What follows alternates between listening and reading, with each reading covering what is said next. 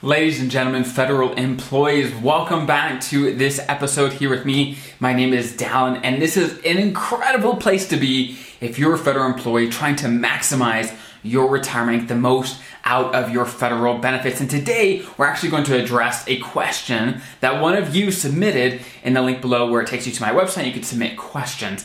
And it's going to be about Medicare and FEHB because eh, if you've been around here a while, you know how critical having the right insurance in retirement is, especially health insurance. This is probably one of the biggest decisions that you can make in your retirement. So we're gonna jump right in. So this federal employee, they ask, they say, hey, I work for the post office and will be retiring in three years at age 62. My husband is on my health benefits and he is 64. Will it be more costly to keep FEHB in retirement? Because is it true that Medicare will give the same service for less money if I buy Medicare Parts A, B, C, and D? So, this is a great question. So, um, if you notice, I've actually produced a number of videos and articles on FEHB and Medicare and getting the most out of those two things. And in the vast majority of the time, I don't focus on dropping FEHB and just being on Medicare right? Because for the vast majority of federal employees, that's not what makes sense, right? It makes sense to keep your FEHB and take some combination of Medicare, right? Now, this federal employee, what they're asking is, hey, it seems that just taking Medicare is actually cheaper, right? So should I go ahead and drop me at my FEHB and just be on Medicare, right? And this is a great question. But let me let me say this. Medicare is a huge program. There's tons of parts. There's parts A, B, C, and D. Uh, part C is another name for Medicare Advantage, but there's also Medigap plans and Medicare supplement plans. So when you say Medicare, there's so much wiggle room for, okay, what the heck does that even mean, right? What plans are you signing up for? What are you going to pay for? So those are all big questions, right? But what most people are looking at when they look at Medicare and how much it costs, well, they often look at Medicare Advantage plans, which some of those plans have zero premium plans and things like that, where they seem extremely cheap. They're like, wow, that is so cheap. Why, you know, I'm paying, let's say, $300, $400 a month for my FEHB. Shouldn't I just switch over to, to a Medicare based plan when I turn 65? And this is a great question.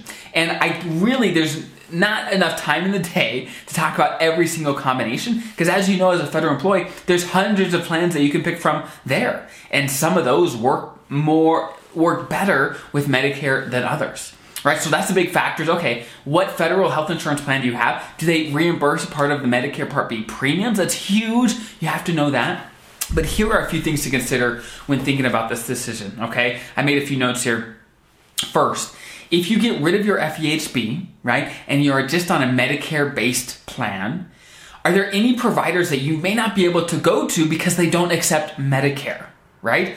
Are, there any providers that you like to go to that don't accept Medicare? That's a big one. Do you want the flexibility of non Medicare providers? If so, you're going to want to keep FEHB to some extent. Okay, there's two different things when it comes to looking at the cost of health insurance in retirement. There's two different things to look at. First, there's the cost of the premiums. Basically, every month you pay a premium, right? But also, there's a cost when you actually go and need medical attention. What does it cost you to get that medical attention, right? Maybe you can get a, a Medicare Advantage plan that is next to zero for premiums, but when you actually go to use it, the out of pocket costs are quite high, right? So there's the two sides. There's the premiums and then the out-of-pocket costs when you actually use the services, right? That's a big, big factor. You have to look at both sides. Hey, maybe I'd be saving some in premiums, but if I have any health issues, or if my spouse has any health issues, hey, we're gonna be paying way more, and is it worth the extra money potentially for the peace of mind not having to worry about that? That's something to definitely consider. And honestly, FEHB is not always the more expensive option. Again, you could find plans that even reimburse a big chunk of Medicare Part B premiums. And so the overall net cost actually may go down for you um, having FEHB and some elements of Medicare Parts A and B. And again, if this topic is super, super foreign to you, go check out my other videos on Medicare and FEHB. You can just Google Medicare and FEHB, Haws Federal Advisors. A bunch of stuff will come up. I've done a number of videos on there, so you can definitely check that out.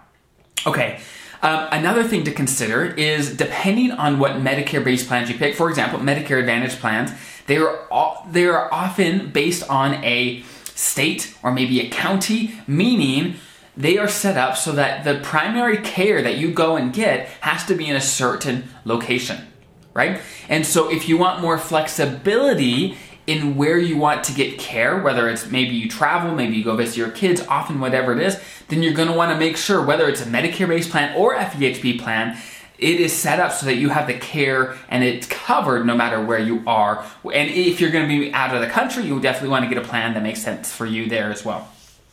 Okay, another point here is when it comes to Medicare based only plans, right? If you drop FEHB, another thing to consider is okay, how often can I change this plan? And if I do want to change it, do I have to get medical underwriting? Because some Medicare based plans are like that. Whether it's a, you know, some Medigap, Medigap policies, you can't just change them whenever you want, right? So that's something to consider as well. Okay, so and lastly, when it comes to this, again, there's a million different scenarios and things to look at. But the next thing is ideally, you find an option, whether it's FEHB and a piece of Medicare or a completely Medicare based plan. You want to find an option that is not only going to make sense for you right now with your current health and, and conditions, but also maybe in 20 years, 30 years.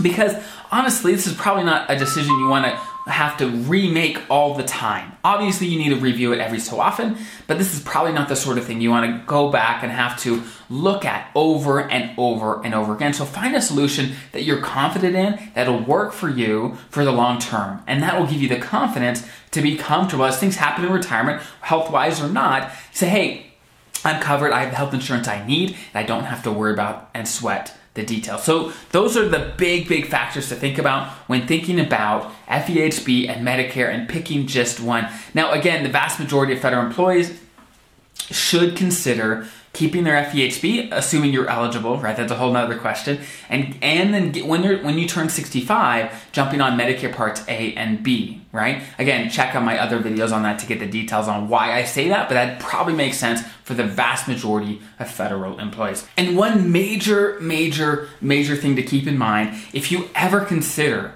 replacing your FEHB with something else, whether it's a TRICARE, whether it's a Medicare based plan, whatever it is, right? You have to, have to, have to remember that if you want to get rid of your FEHB, at least for a time, you want to do what they call suspend it and not cancel it. Basically, long story short, if you suspend your FEHB, you don't have to pay the premiums, but you could come back into the plan later. If you cancel your FEHB, you can't come in later. So that's a big difference when you're making these changes that just the word you use can make a vast difference in the options and the flexibility you have down the road in retirement. So I hope that was helpful. Have an incredible rest of your day, and I'll see you next time.